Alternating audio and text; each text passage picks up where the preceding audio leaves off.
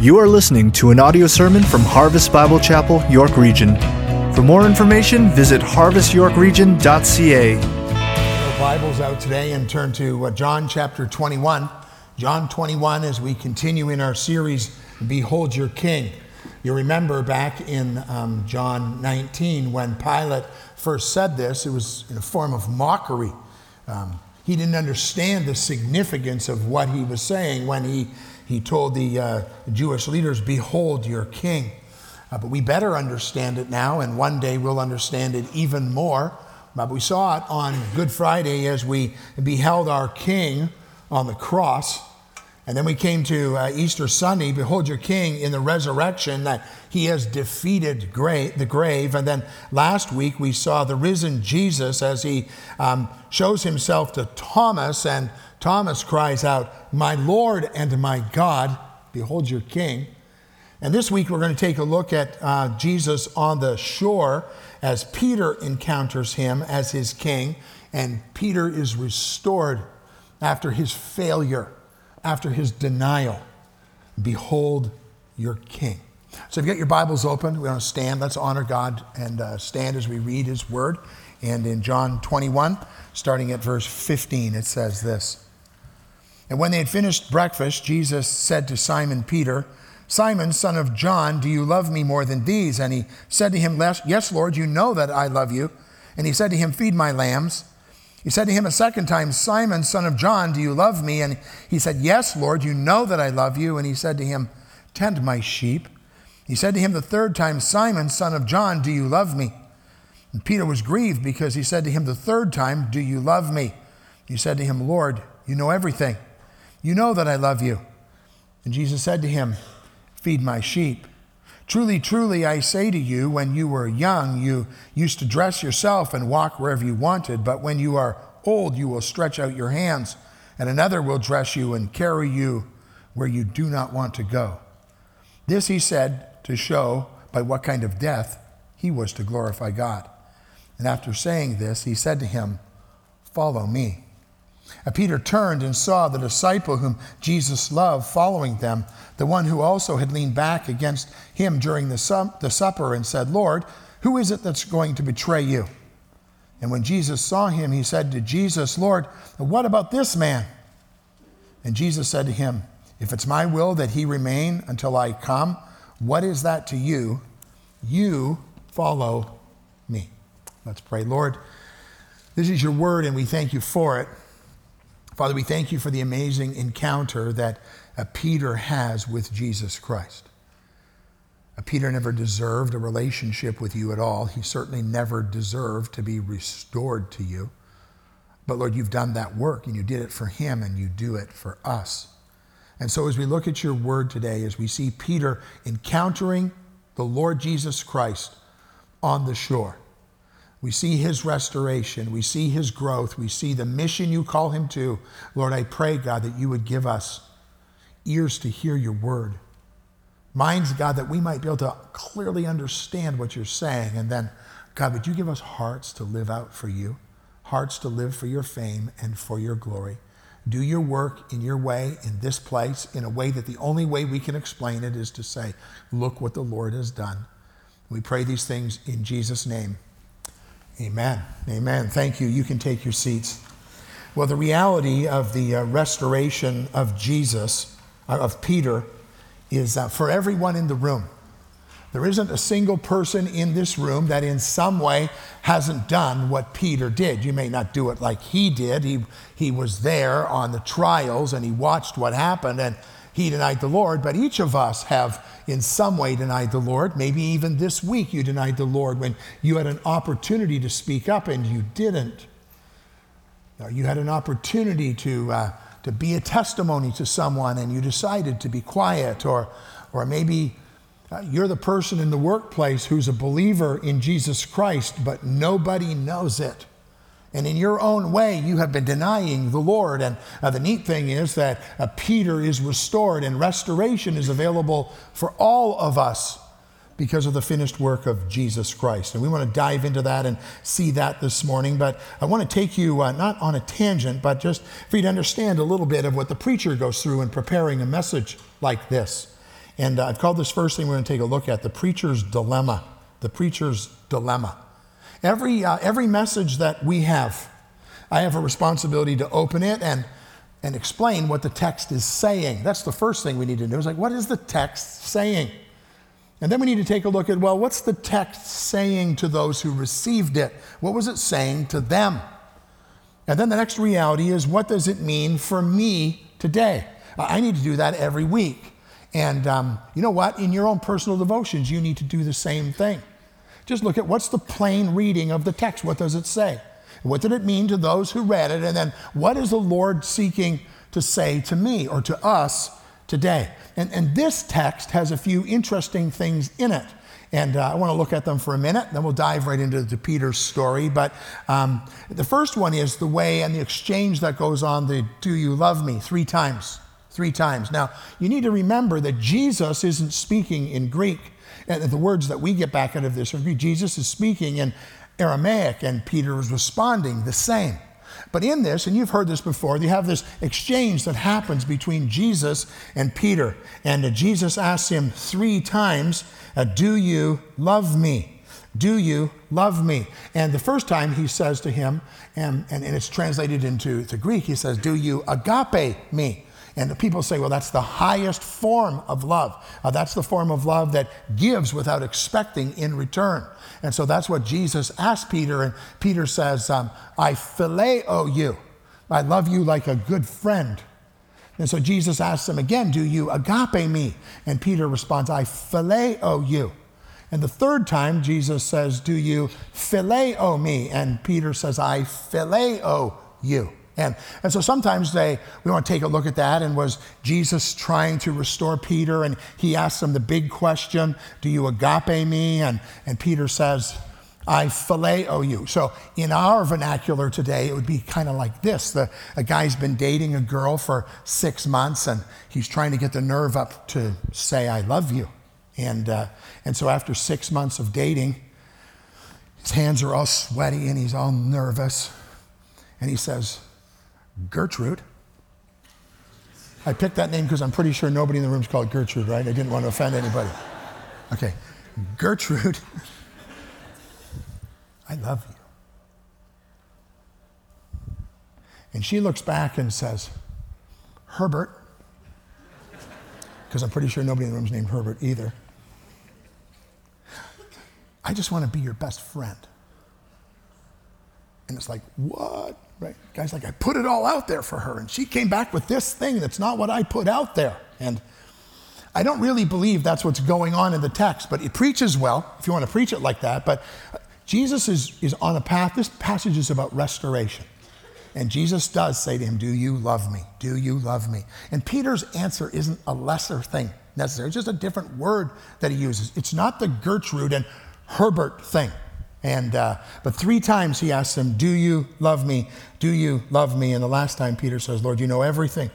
You know that I love you. So that's one of the preacher's dilemmas. The, the next one is Jesus, the first time, says, after he says, Do you love me? He says, Feed my lambs. And the second time he says, Tend my sheep. And the third time he says, Feed my sheep. And again, you have an Aramaic coming to Greek, to English. And I don't really think Jesus is making a big deal of what that is. He's just in the process of bringing Peter back to the place of relationship that they once had. There's a restoration that's going on there. And the other uh, play on words that can happen is around the word know. Um, and uh, you know I love you. You know I love you. You know I love you. And after the third time, um, and so one of the words that's used is a head knowledge. You know I love you. The other word is a heart knowledge. You know I love you. And both of them are taken care of in the text, but well, those are kind of the dilemmas that the preacher has. And how much of a big deal do you make out of those things? Well, some people like to make a huge deal out of them. I want to go back to really looking what's really going on here and what is Jesus accomplishing in Peter's life. And so that's what we want to do, but that's just a little insight into what the pastor goes through every Sunday when he preaches God's word. What's the text saying? What did it mean to those who receive it? And what does it mean to me today? The first thing we need to see today, though, is Peter's denial. We need to see Peter's denial. Peter was very bold and brash not many days before this when he basically said, regardless of what anyone else does, I will never deny you. I'll never deny you. And then he goes out there in the garden and he lops off the high priest servant's ear and he starts out on, I'm not going to deny Jesus' path. And then just a very few short hours later, he is denying the Lord Jesus Christ. All of this was told by the Lord over in Luke chapter 22. Keep your finger in John 21 and flip over to Luke chapter uh, 22. In verse 31, it says, Simon, Simon, behold, Satan demanded to have you, that he might sift you like wheat. But I have prayed for you that your faith may not fail. And when you have turned again, strengthen your brothers. And Peter said to him, Lord, I am ready to go with you both to prison and to death. And Jesus said, I tell you, Peter, the rooster will not crow this day until you deny me deny three times that you even know me.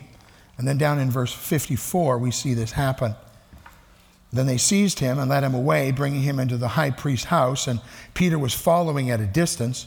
And when they had kindled a fire in the middle of the courtyard and, and sat down together, Peter sat down among them. And then a servant girl, seeing him as he sat in the light and looking closely at him, said, This man was also with him. But he denied it, saying, Woman, I do not know him. A little later, someone else saw him and, and said, You are one of them. But Peter said, Man, I am not. And after an interval of about an hour, still another insisted, saying, Certainly this man was also with him, for he too is a Galilean. But Peter said, Man, I do not know what you're talking about. And immediately, while he was still speaking, the rooster crowed. And the Lord turned and looked at Peter. And Peter remembered the saying of the Lord, how he had said to him, Before the rooster crows today, you will deny me three times. And he went out and he wept bitterly. Peter, with all of his brash comments and all of his, all of his promises and all of the bravado he had, has now denied the Lord three times. It says that the Lord looked at Peter and I wonder what was going through Peter's mind as that Lord, the Lord looked at him. I don't think the Lord's look at him was cruel. I don't think the Lord's look at him was judgmental. I, I think the Lord looked at him with passionate eyes. And Peter realized what he did. It says he went out and he wept. He wept bitterly. I wonder what was going through his mind. What was he considering? Maybe, maybe he was remembering what the Lord had said in Matthew chapter 10, 29 to 33. It says, Are not two sparrows sold for a penny? And not one of them will fall to the ground apart from your Father, but even the hairs of your head are all numbered. Fear not, therefore, you are more valuable than many sparrows. So everyone who acknowledges me before men, I will also acknowledge before my Father who is in heaven. But whoever denies me before men, I will also deny before my Father who is in heaven. And I don't believe ultimately that's what Peter did. Peter's denial was not an ultimate denial, and that's what that's talking about. But, but did he remember what the Lord said? And did that go through his mind? How could I get to the place where this one who was, was the one I was the follower, who was my teacher, who I said, I will never deny, he denied him three times. But what about our denials? What about the times you've denied Christ? What about the time that you were in a tough place and instead of making your statement for Christ, you, by your silence, you denied Christ? Or by the actions that you do every day, you deny that you're a follower of Jesus Christ? Would it be true that in your workplace there isn't anyone who knows that you're a follower of Jesus Christ? That's your denial of him. Do your neighbors know that you're different? Do your neighbor do they see you going out today and they go, well, "Where are you going?" Well, we're just going out. We're just going out. How about we're going to church? Well, what would you do that for? Because we want to worship Jesus. See, Peter's denial was huge in the sense that it was there, it was in the courtyard, but Jesus was right there. And yet, we can be just as guilty as he is by not speaking when we could, not acting when we should. And maybe that's your story. Your life, and by your life, you are a denier at some level of Jesus Christ. We see, when we read it, that he went out and he wept bitterly.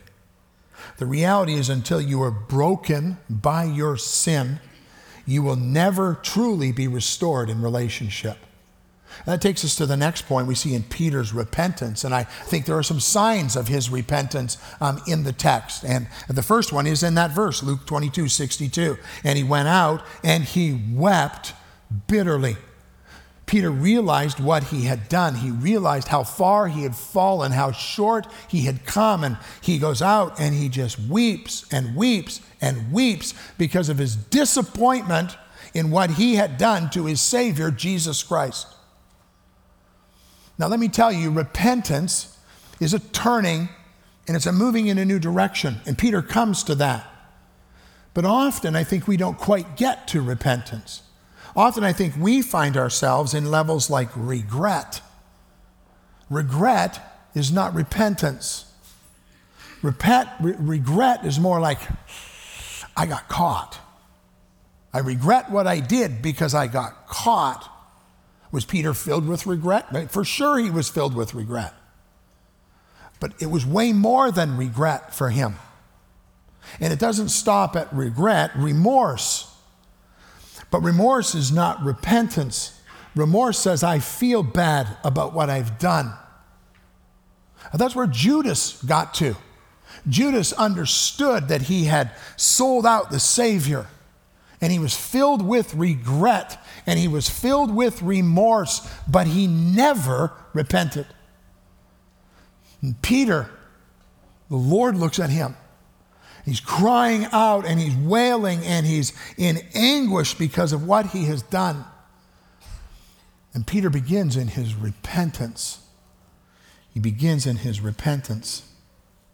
We see it that he went out and he wept bitterly.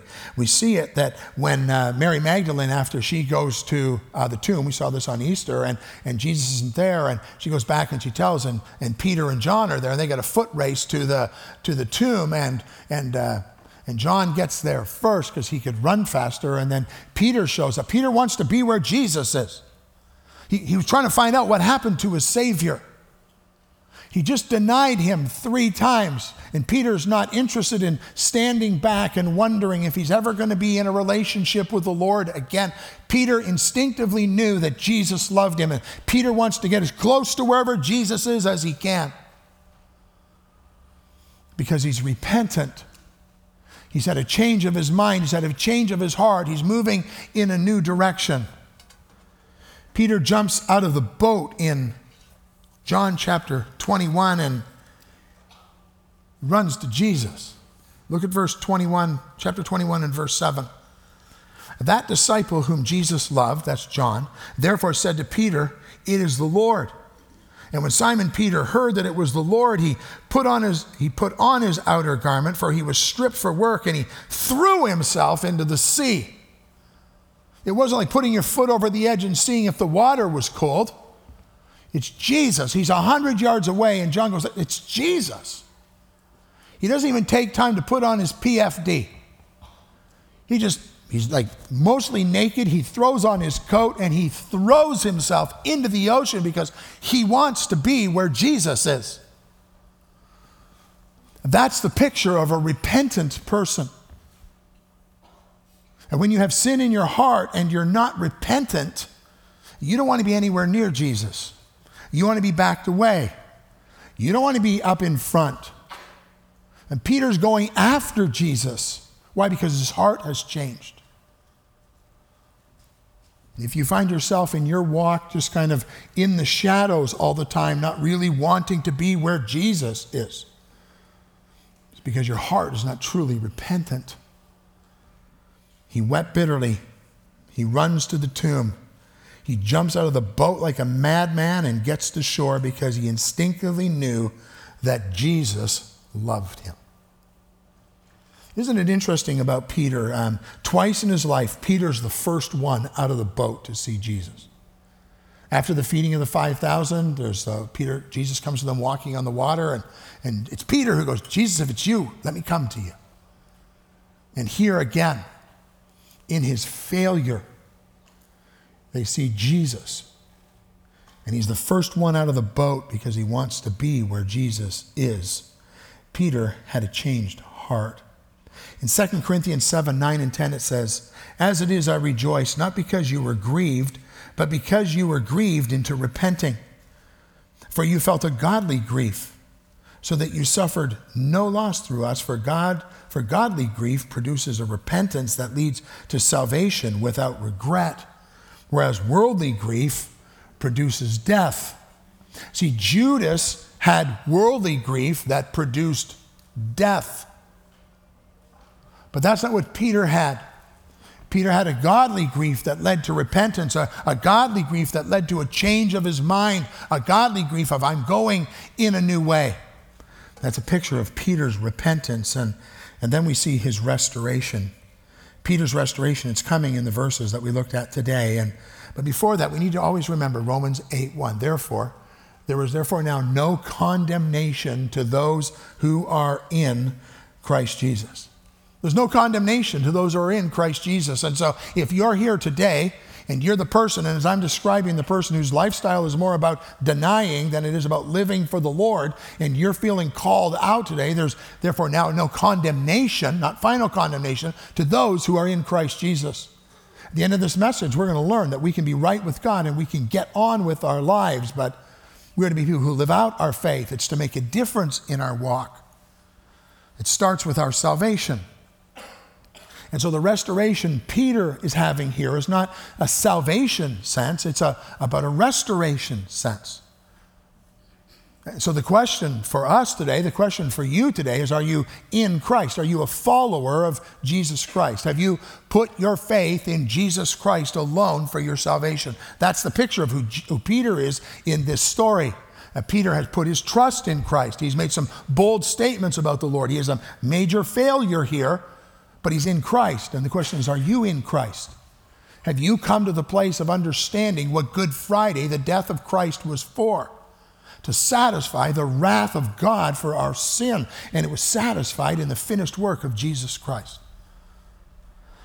And then we saw on Easter Sunday the resurrection, the proof that Jesus was who he said he was. He did what he said he would do. He, he conquered death, he paid the price so you and I could have eternal life. And then the Bible says, believe, believe, believe on the Lord Jesus Christ, and you will say you'll be saved. Don't, don't work for it, don't try harder, don't just believe.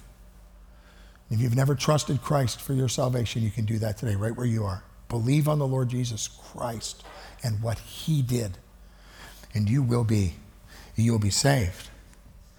But Peter's reconciliation comes out of that. And in verses 15 to 17, he says, When they had finished breakfast, Jesus said to Simon Peter, Simon, son of John, do you love me more than these? And he said to him, Yes, Lord, you know that I love you. And he said to him, Feed my lambs. He said to him a second time, Simon, son of John, do you love me? And he said to him, Yes, Lord, you know that I love you. And he said to him, Tend my sheep said him the third time, Simon, son of John, do you love me? And Peter was grieved because he said to him the third time, Do you love me? And he said to him, Lord, Lord, you know everything. You know that I love you. And Jesus said to him, Feed my sheep. In the first question that Jesus asks him, he asks him a question that should stir in all of us. He says to him, uh, Peter, do you love me more than these? Do you love me more than these?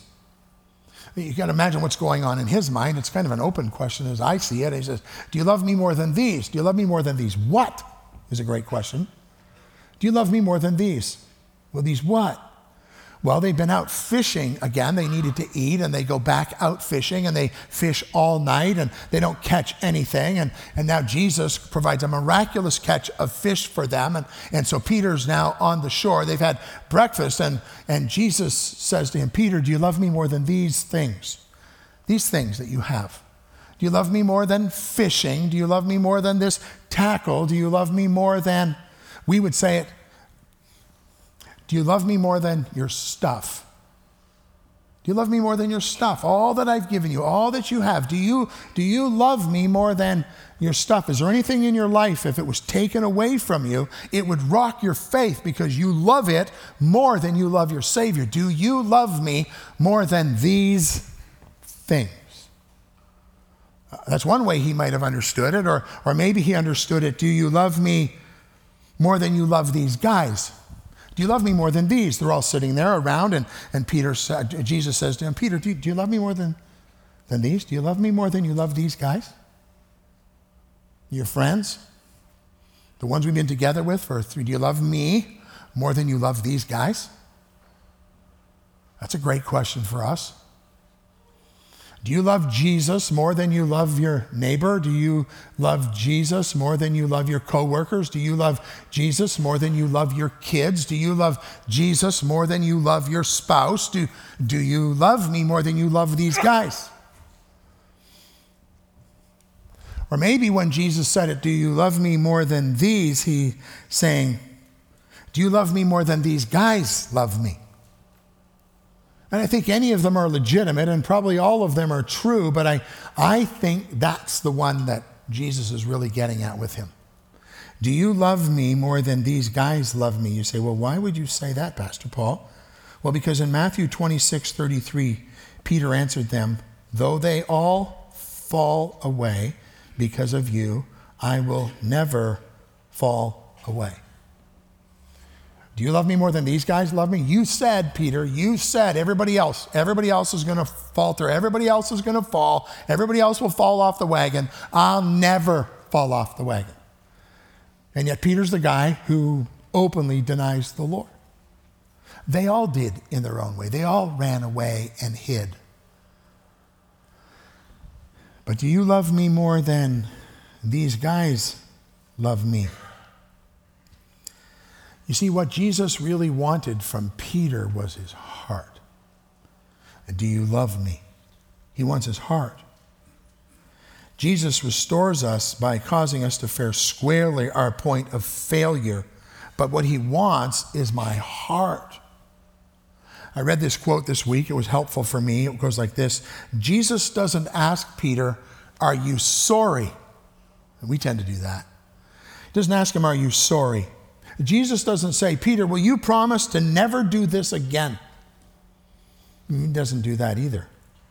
Jesus Christ asks each one of us, like he asked Peter, not for our obedience primarily, not for our repentance primarily, not for our vows and our promises primarily, and not for our conduct primarily but for our heart.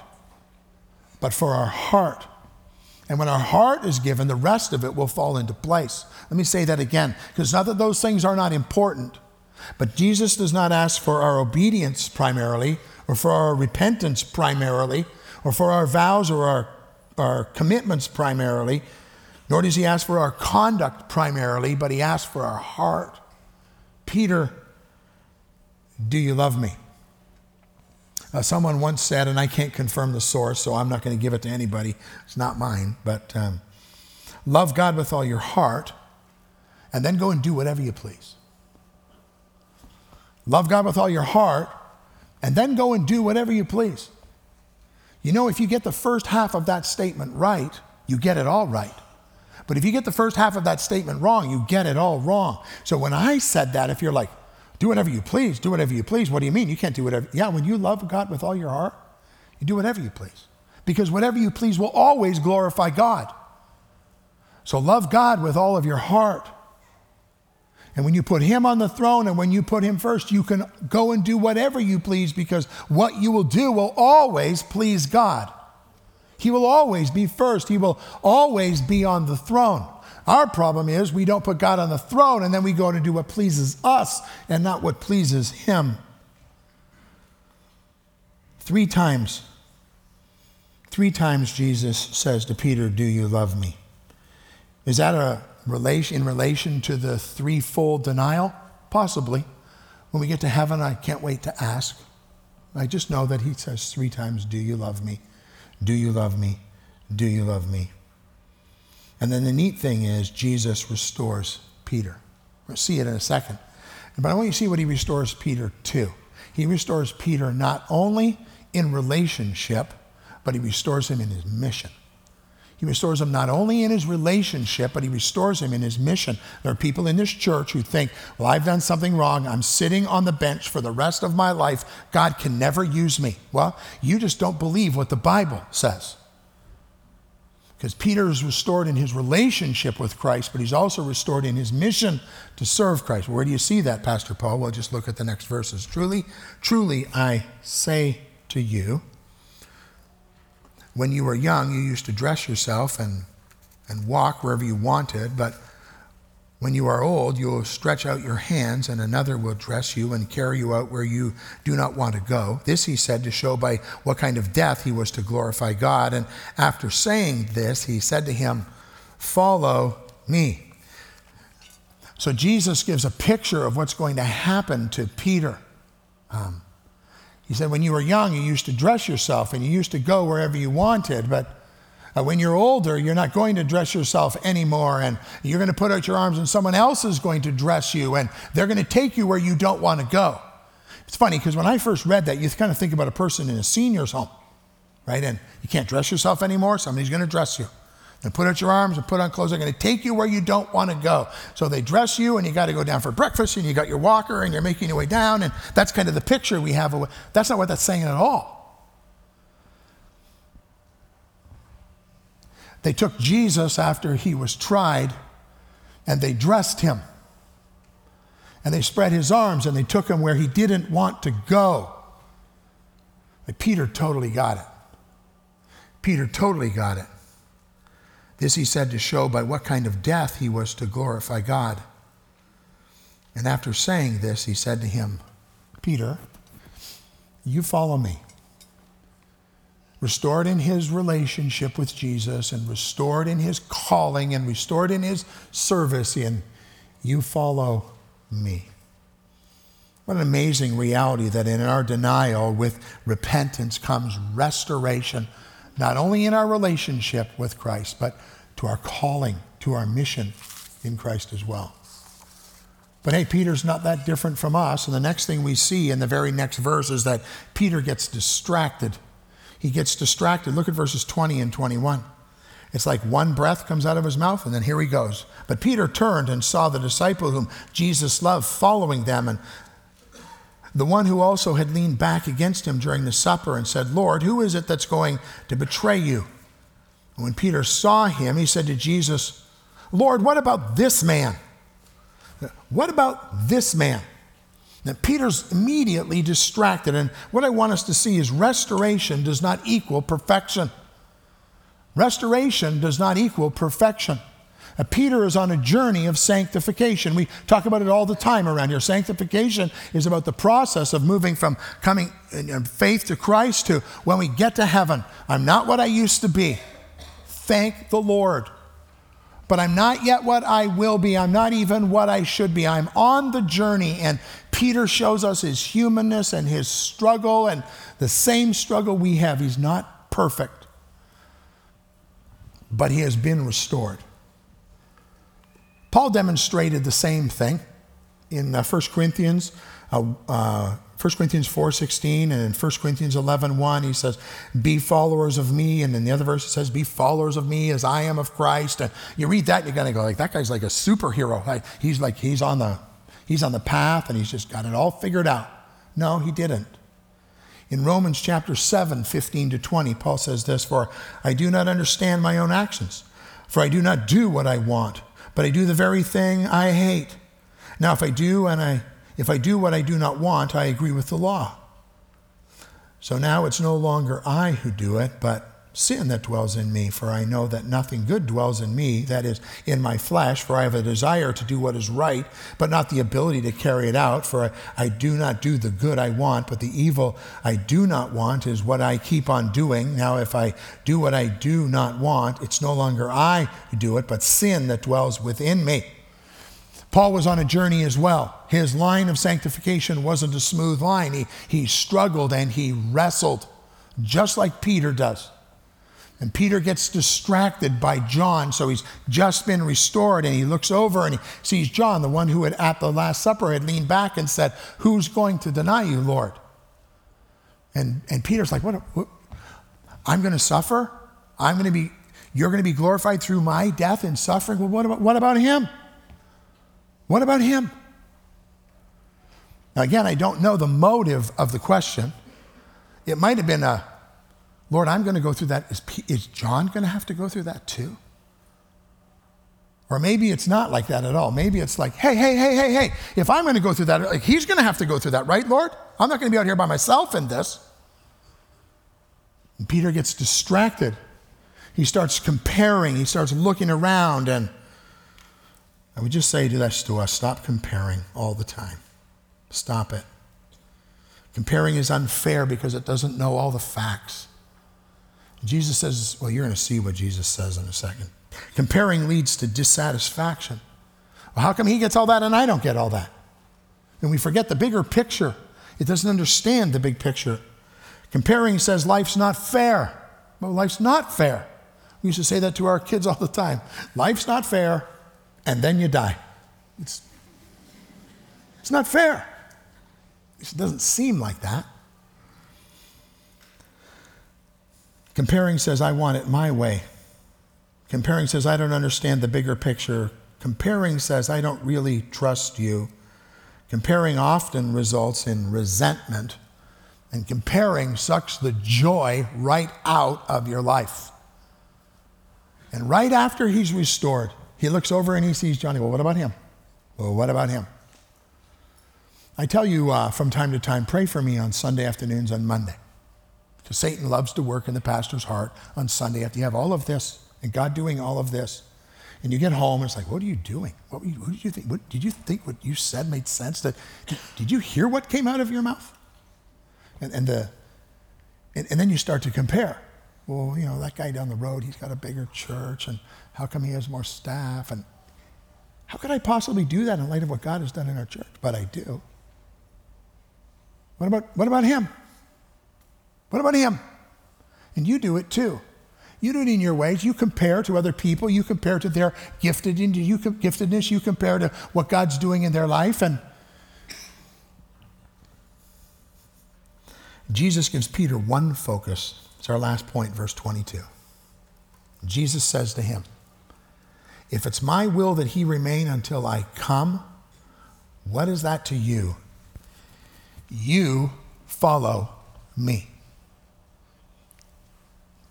regardless of what anyone else is doing, Peter, you follow me.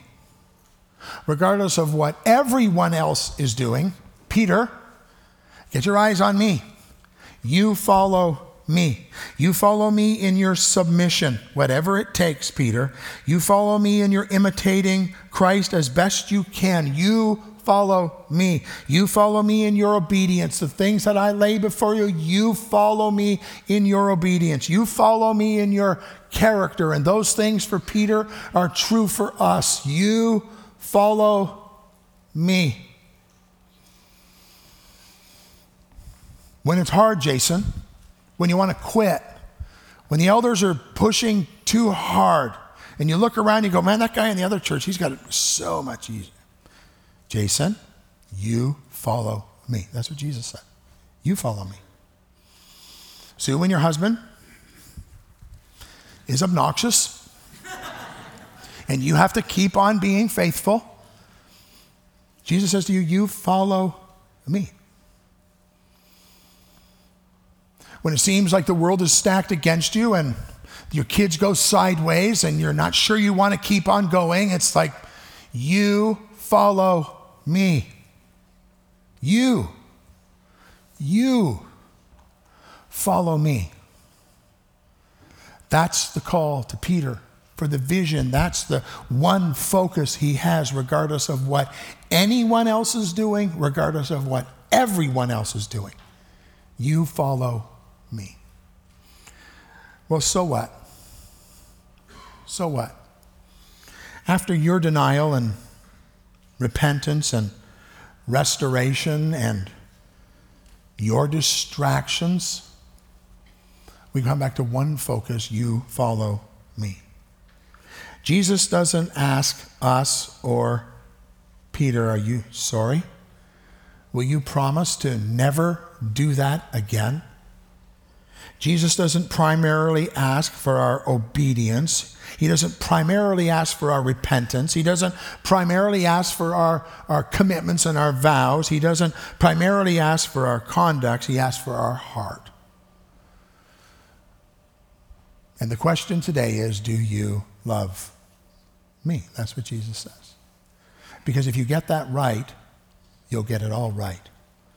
Love the Lord your God with all your heart.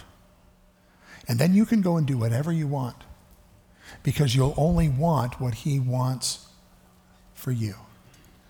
Peter, do you love me? Do you love me? Then follow me. And Peter, regardless of what anyone else does, in church, regardless of what everyone else does, Jesus says, You follow me. Let's pray, Lord. This is your word. We thank you for it and the challenge of it. We pray, God, you would stir up in us. Challenge us, God, in our walk, that we would bring glory to you. That's what would happen through Peter's suffering. That's what would happen through his death.